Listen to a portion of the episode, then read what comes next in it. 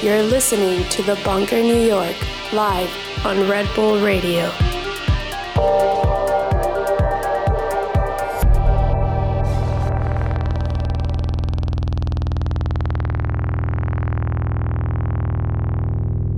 Hello, you're listening to The Bunker New York on Red Bull Radio. I'm your host, Bryan Kasenic, and we're here in the studio in New York today with special guest Leisure Muffin, who has some live sets for us and is going to join us for an interview later on.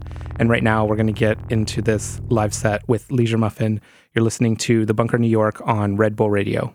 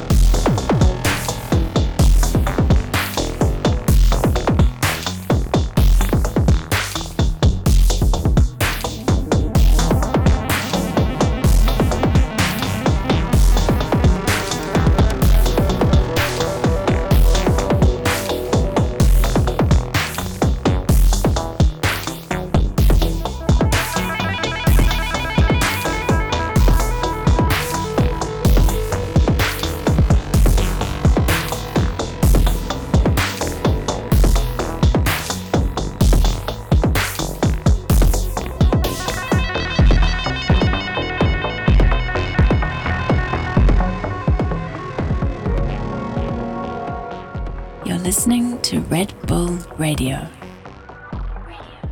Hello, you're listening to The Bunker New York on Red Bull Radio. I'm your host, Bryan Kasenic, and we're just coming out of this live set from Leisure Muffin, recorded in January in New York at Elsewhere.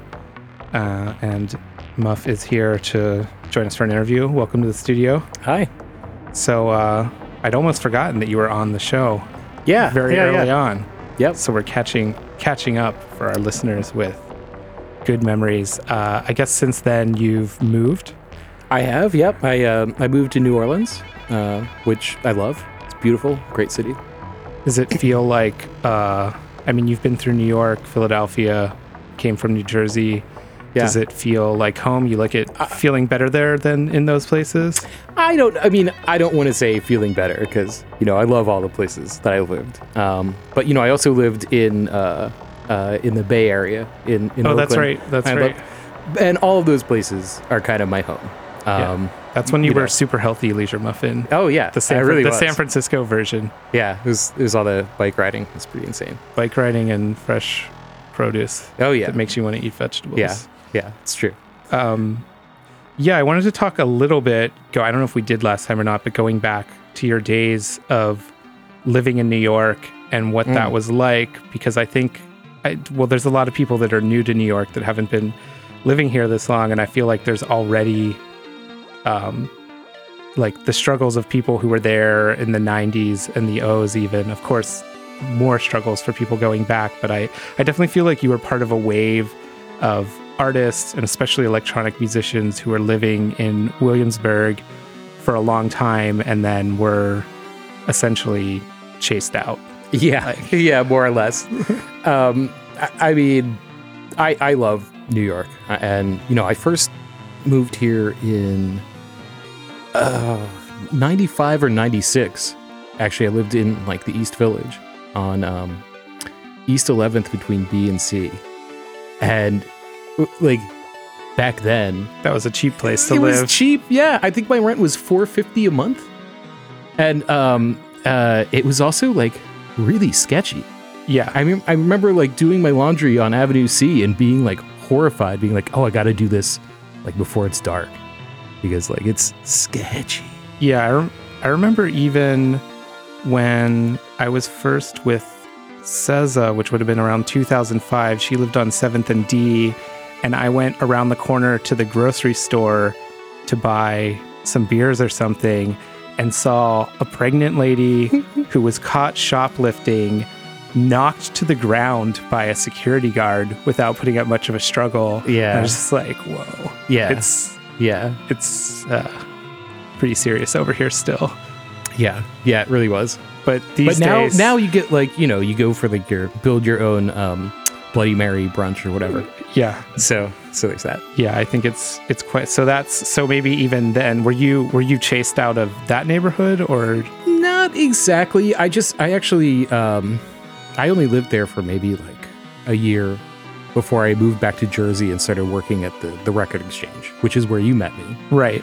And then when I moved back to New York in like 2000 or 2001, I remember it was not too long before 9/11, so it was around then. But that's when I moved back to like try to seriously... I don't know, as seriously as I could be an electronic musician. Yeah. Oh, yeah, you had a band. I did have a band. Yes, Action Daddy. Yes, with my friend Sam Zimmerman, who's still doing interesting stuff. And that was actually fun. It was fun. Yeah, that was a really fun era in Williamsburg. It's completely different than it is now. And you hung on in Williamsburg for a while, though. Like, I did. You, like me, who kept... a cheap apartment in Williamsburg somehow until 2015. I mean, you made it way longer than me. Yeah. But, you know, when I moved in, my block, there was nothing there. I mean, there was one little bar called the Sardine Can. And what their deal was, they didn't have a liquor license, but they had like a wine license. Yeah. So they did like sake martinis or whatever. And I was DJing in there a little bit. Yeah, that's where I would come to see you DJ, and they would make the crepes. They did make crepes, yeah. And the guy, I remember that the guy who was the owner was in that band, Conk. Was that the band? Yeah. I think you're right. Yeah. They were really cool. Yeah. But that was the only thing there. There was no other restaurants. There was no bars. There's nothing. I mean, Taco Chulo eventually. That was a really late edition. There was that horrible thing on the corner. The Lodge was before that, and that was even like the first other restaurant was M. But that wasn't on that block. It's like around the corner on Havemeyer, which is still not there, but around the block M, and that's where you and I used to hang out. Oh my god, in those days, when they had the happy hour dumplings and half price beers. You know, she let me DJ there too. I was DJing in the basement on Saturday nights in the basement in exchange for staff meals. I could come in and eat a staff meal at, like, that's what, like, my payment was for DJing. I kind of can't blame you though, because I eat in that restaurant a lot, and whenever I'm ordering food and then the staff meal comes out, I'm like, what? Oh yeah. What are they eating? No, that's not on the menu. Yeah. It was amazing. Yeah. Those guys are really cool. Well, then switching back to New Orleans, how is it going down there for you? I know we were talking about this earlier this week, and you had some kind of unexpected, maybe not gigantic success, but you had an opportunity that kind of has led you to other gigs down there, which you seemed unsure was going to happen at all. Yeah, New Orleans is a great town, and it's definitely a great music town. There's a lot of stuff going on, but there isn't like a huge amount of electronic music like what I do. There is electronic music there, and there is dance music there, but it's not a huge audience. So I wasn't really sure what I was going to find down there and if people were going to like me or whatever. But interestingly enough, I have been playing a lot. I mean, not like, not like crazy shows where I'm making a ton of money or anything. I'm not. And there's not even like huge audiences, but like people seem to like me, seem to book me. And there's a really interesting phenomenon, which is that people don't get stuck in one thing there. Like people, like I play mostly with like noise artists, honestly, is the other people on the bill. And sometimes even with like a punk band or like, and it doesn't seem like there's this line between those things there. It's just like kind of everybody doing stuff that's not in the mainstream and not like tourist music is like, okay, well, we're together and we're just going to do this stuff. And there's one venue I've been playing at every once in a while that I really love called The Mudlark Public Theater. And it's like a DIY space, a lot of noise shows there. There's like plays there. It's just a really, really cool venue. It's really DIY, and everybody seems to know each other, and it's very cool. Do you think maybe it's because it's a smaller community? Because I feel like those lines between genres and scenes are being more blurred everywhere. But even in a place like New York, where there's so much going on that you could experience all those scenes, it's easier for people to stay in a genre tunnel because there's so much in that genre tunnel going on. Whereas, is it maybe that down there that there's so kind of little weird music going on that you just everybody has to go to the same shows? I think there's a lot of that, and also there's less population, and then it's sort of like everybody that's doing something weird and off the beaten path is like we're just going to be together no matter what it is, which is great. Yeah. And I I've also seen the other thing I was really surprised about is there's a lot of like kind of improv and free jazz stuff there that I didn't know was going to be there. I mean, obviously it's New Orleans, there's going to be jazz there, but I didn't know there was going to be crazy blistering free jazz, and there's tons of it. Yeah, no, I would expect it to be more like touristy. Like tourist jazz clubs, and which is nice, but not. I'm not interested in that. Just to be clear, but there is a lot of that there, but there also is like there's a ton of really good musicians, and there's people doing very weird stuff, and honestly it almost reminds me of what like the Lower East Side was like back when I was first here. And like I mean there's like I don't know, do you remember going to like Vision Fest or whatever? Yeah, I'm like, wow, it's almost on that level of interest with the free jazz stuff. Yeah, and we were talking about some of the early like Lower East Side and Williamsburg events we were going to in the 90s and early 2000s, and how cool and relevant that sounds now. Do you maybe we were specifically talking about Unity Game, which is some of the earliest sets I saw you play. So maybe as there seems to be this renewed interest in this kind of concept from talking to people later maybe you want to talk a little bit about like what that event was all about. I mean, that was amazing, and I think that's really something that should be happening. So David Linton, who's doing that, who's an amazing guy and like so talented and been doing this stuff forever. Anyway, his idea for this was you would get like, I don't know, like 8 to 10 different people together, all with their own setup. Everybody would play like a 10-minute set. And then, so basically one person would play a 10-minute set and then overlap for 5 minutes with the next person. Then that person would play for 10 minutes. Yeah, that was the whole thing, was that you were forced to improvise with somebody you may not have any idea what they even do. Right. And, you know, you're the first time you're in the room with this person is, you know, while you're setting up an hour before the show or whatever, and you're like, I don't know, do you want to share a clock? Do you have a way to share a clock? Or you want to just yell out a BPM and... Right, like, or do you even, like, some people weren't even doing music that a BPM even means something for, you know, so. Yeah, and the equipment is, this kind of leads into something else I want to talk about, is the equipment in those days was so different than now. And I remember people bringing out, not that people don't do this today, but these gigantic setups.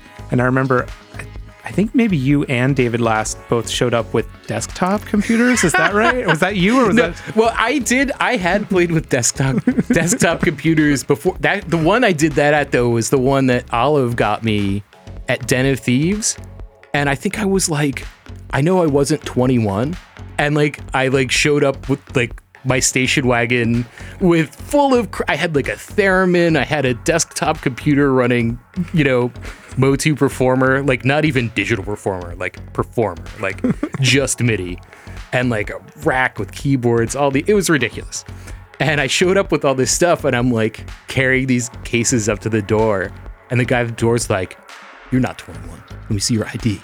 And I'm like, I'm the place. Like what? Like Olive had to come out and like, be like, no, he's coming in. He's going to. Yeah. I had similar experiences. I got, cause I was not 21 when I first got to New York and was into that, all those. Like all the weird parties were happening in bars then. It was really weird music in the Lower East Side. Yes, it was so cool. In bars, and I had to make sure that the promoter knew to give them the heads up, or eventually those door people got to know. Because I didn't drink at the time. I was under 21, but I never drank. So everybody's like, he's not a liability at all. Like he doesn't even want to drink. Yeah. But that was that struggle was real, and there was definitely no all ages things back then. Right. So now we're fast forwarding to like more than. Well, maybe 20 years later, how you've obviously made some serious changes to your setup. Like what have you done, and how is it more ideal? And I guess if you can maybe speak to a little bit of how like perhaps things have become more affordable or accessible for electronic musicians now. Sure. I mean, you know, in the 90s, I was really, really interested in modular synthesis. But it was not something that any normal person could access. So the way I was getting access to them was, you know, my friend Jordan went to Sarah Lawrence, and I would go basically sneak into the electronic music studio with him, and we would do this thing where basically we'd go in towards the end of the day and hide in a closet until like when like the janitorial staff would come to clean, and like wait till they had cleaned and locked the doors and then come out and work all night in that studio and like jump out a window at like 4 a.m. I mean, ground floor window, but climb out a window and be like, all right. So, and you know, the other way I got access was once I met Charles Cohen, he had a Buchla system. I'd go over to his place, but no regular human being at that time could afford to buy a modular system. And that's just always what I had wanted to do. And, you know, flash forward to now, anybody can buy a modular system. It's, you know, if you have, you know, it's not like it's dirt cheap, but $5,000 will buy you what would have been a, you know, $50,000 or impossible to get system. I mean, my little suitcase that I bring does more than the entire Sarah Lawrence Music Studio did. And even if you had the funds and wanted to buy all those machines, they were so rare that you probably couldn't. There were a few companies that were making things at the time. So you could have gone to, I guess, Surge. You could have gone to Rex Probe and gotten a system from him, but those were ridiculously expensive. I mean, you needed at least $10,000. There was, I think, the module of the month thing, but that was kits. You had to you get a kit build, and now you have to build. I have some friends still doing that because they just love doing it. But and there wasn't a whole lot else. I mean, I can't remember when Doepfer started, but I mean, I think he really, he's started that Eurorack format, and that's what really made it affordable and has generated the explosion that we have now. But anyway, sorry. To get back to the spirit of the original question, it is really interesting because when I started, I wanted to use modular, but it was impossible. There was no way to do it unless you got your hands on it some other way. So I was doing all of my stuff with first a tower computer. I had a Mac PPC clone. There was this brief window of time where Macs had clones. Right. I had bought this beige clone tower Mac, and I was running Mark of the Unicorn Performer to do MIDI sequencing. And then I had a handful of, I had an SH-101, a Roland SH-101. I had some keyboards, some effects, a little sampler. I had this little sampler that took floppy disks, the three. Yeah, what was the one you used? Yeah, with was it an MPC that had? No. I did eventually get an MPC that replaced the computer eventually, but no. Yeah, I remember that being the brain for a while. It was the Remix 16, and that thing was so ridiculous. It just had it had 16 buttons, but you could only 8 samples could play at once. I think 4 if they were stereo. I don't remember. And then you had a little data wheel and a little crossfader. It was so silly, but I used that thing forever. You know why I stopped using it? Because it got to the point where it would shock me through the front panel, and I was I guess I gotta stop using this. I'm getting shocked, right? But and you were saying on the way over here, which is something that for as many electronic musicians as I know, I rarely hear, where you were saying that you're completely happy with your setup now, and you have everything you need, and you try to not even look at the gear coming out if you can. I really do, because I'm just going to want to buy stuff, and I really don't need anything. I have literally everything that I could possibly need.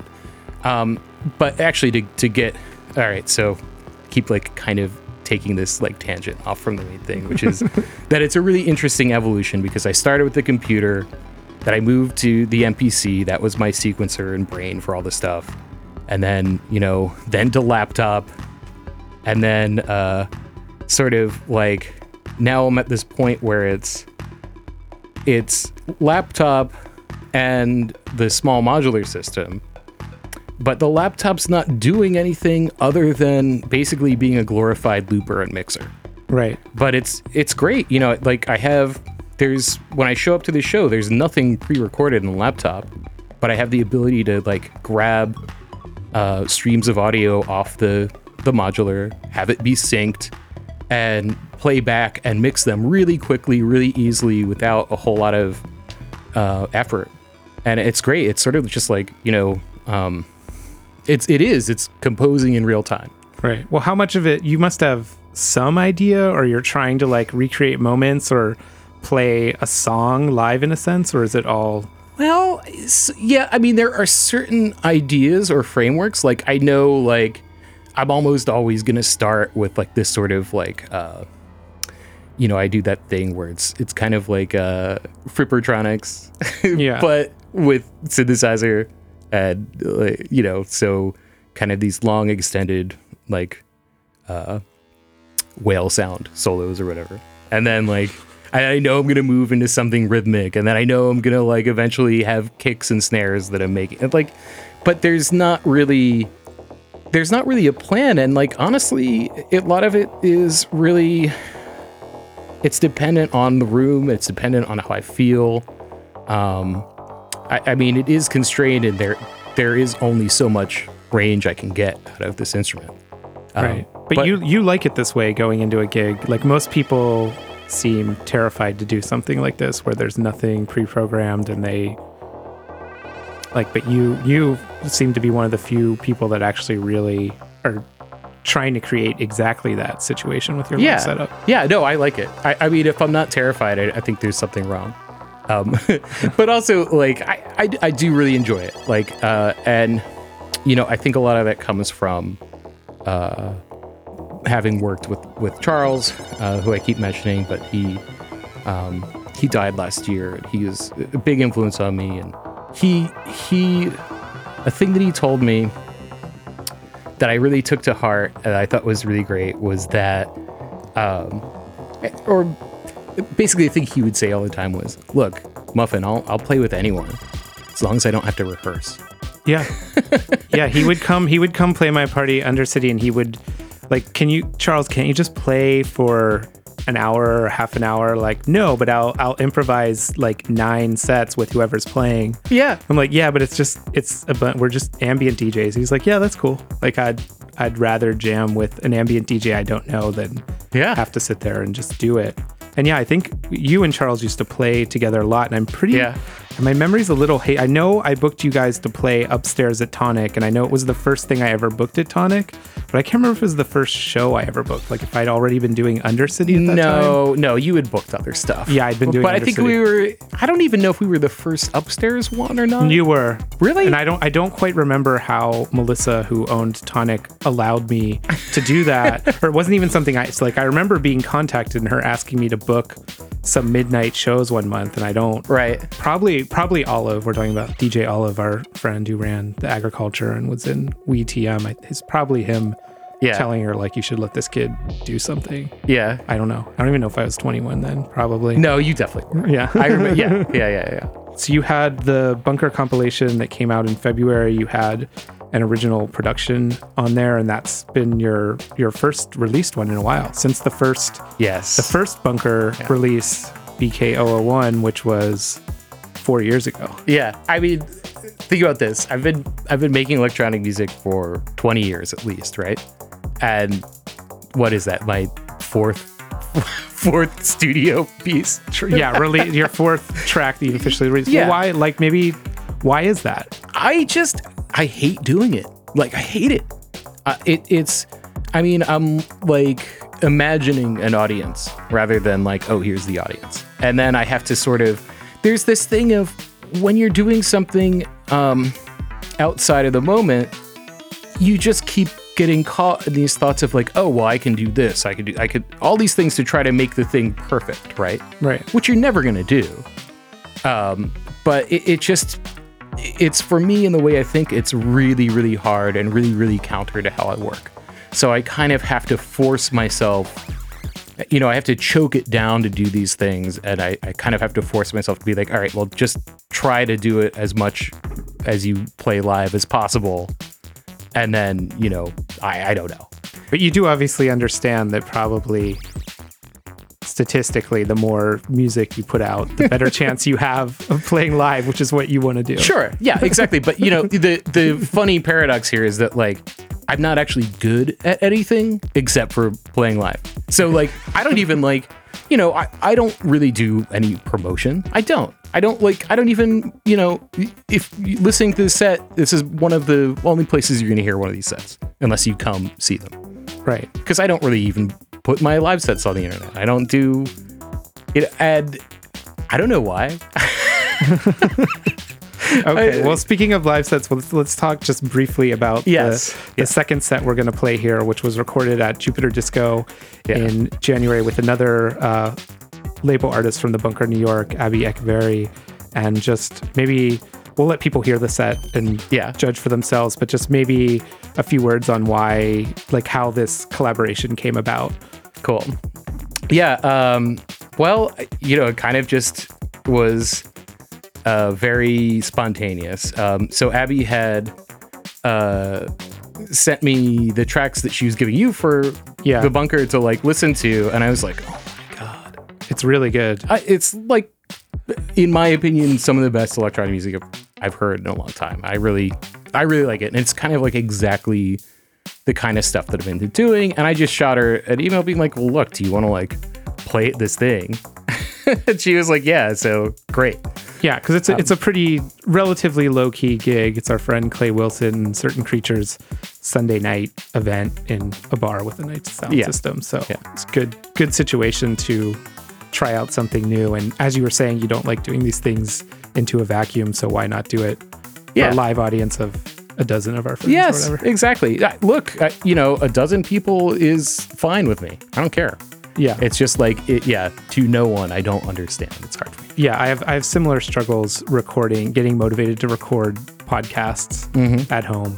I mean, you and I made this mix for the Bunker compilation together, which was kind of a different process and more enjoyable for me in a way, because we really did it methodically in Ableton versus getting up on my CDJs at home and trying to play a set which live would have been that somehow translates to people listening and nitpicking at home, which I think actually happens a lot more than at an actual event, which is maybe another reason not to release all your live sets on SoundCloud, because then you have to live with everybody like listening over and over and being able to pick it apart. Sure.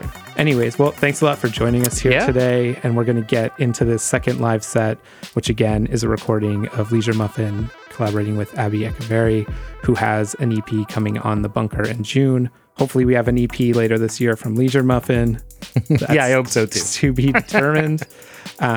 You're listening to The Bunker New York on Red Bull Radio.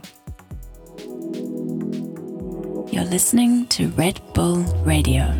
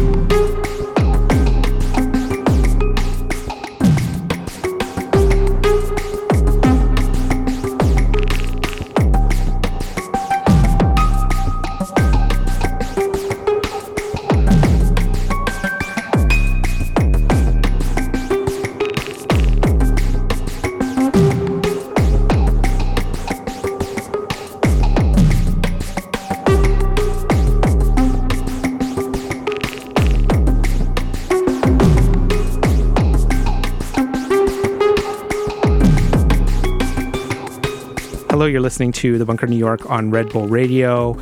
We're coming to a close in a few minutes here. We've been listening to, and we'll continue to listen to, the end of this live set from Leisure Muffin and Abby Echiverri. Join us again in 2 weeks. Again, you're listening to The Bunker New York on Red Bull Radio.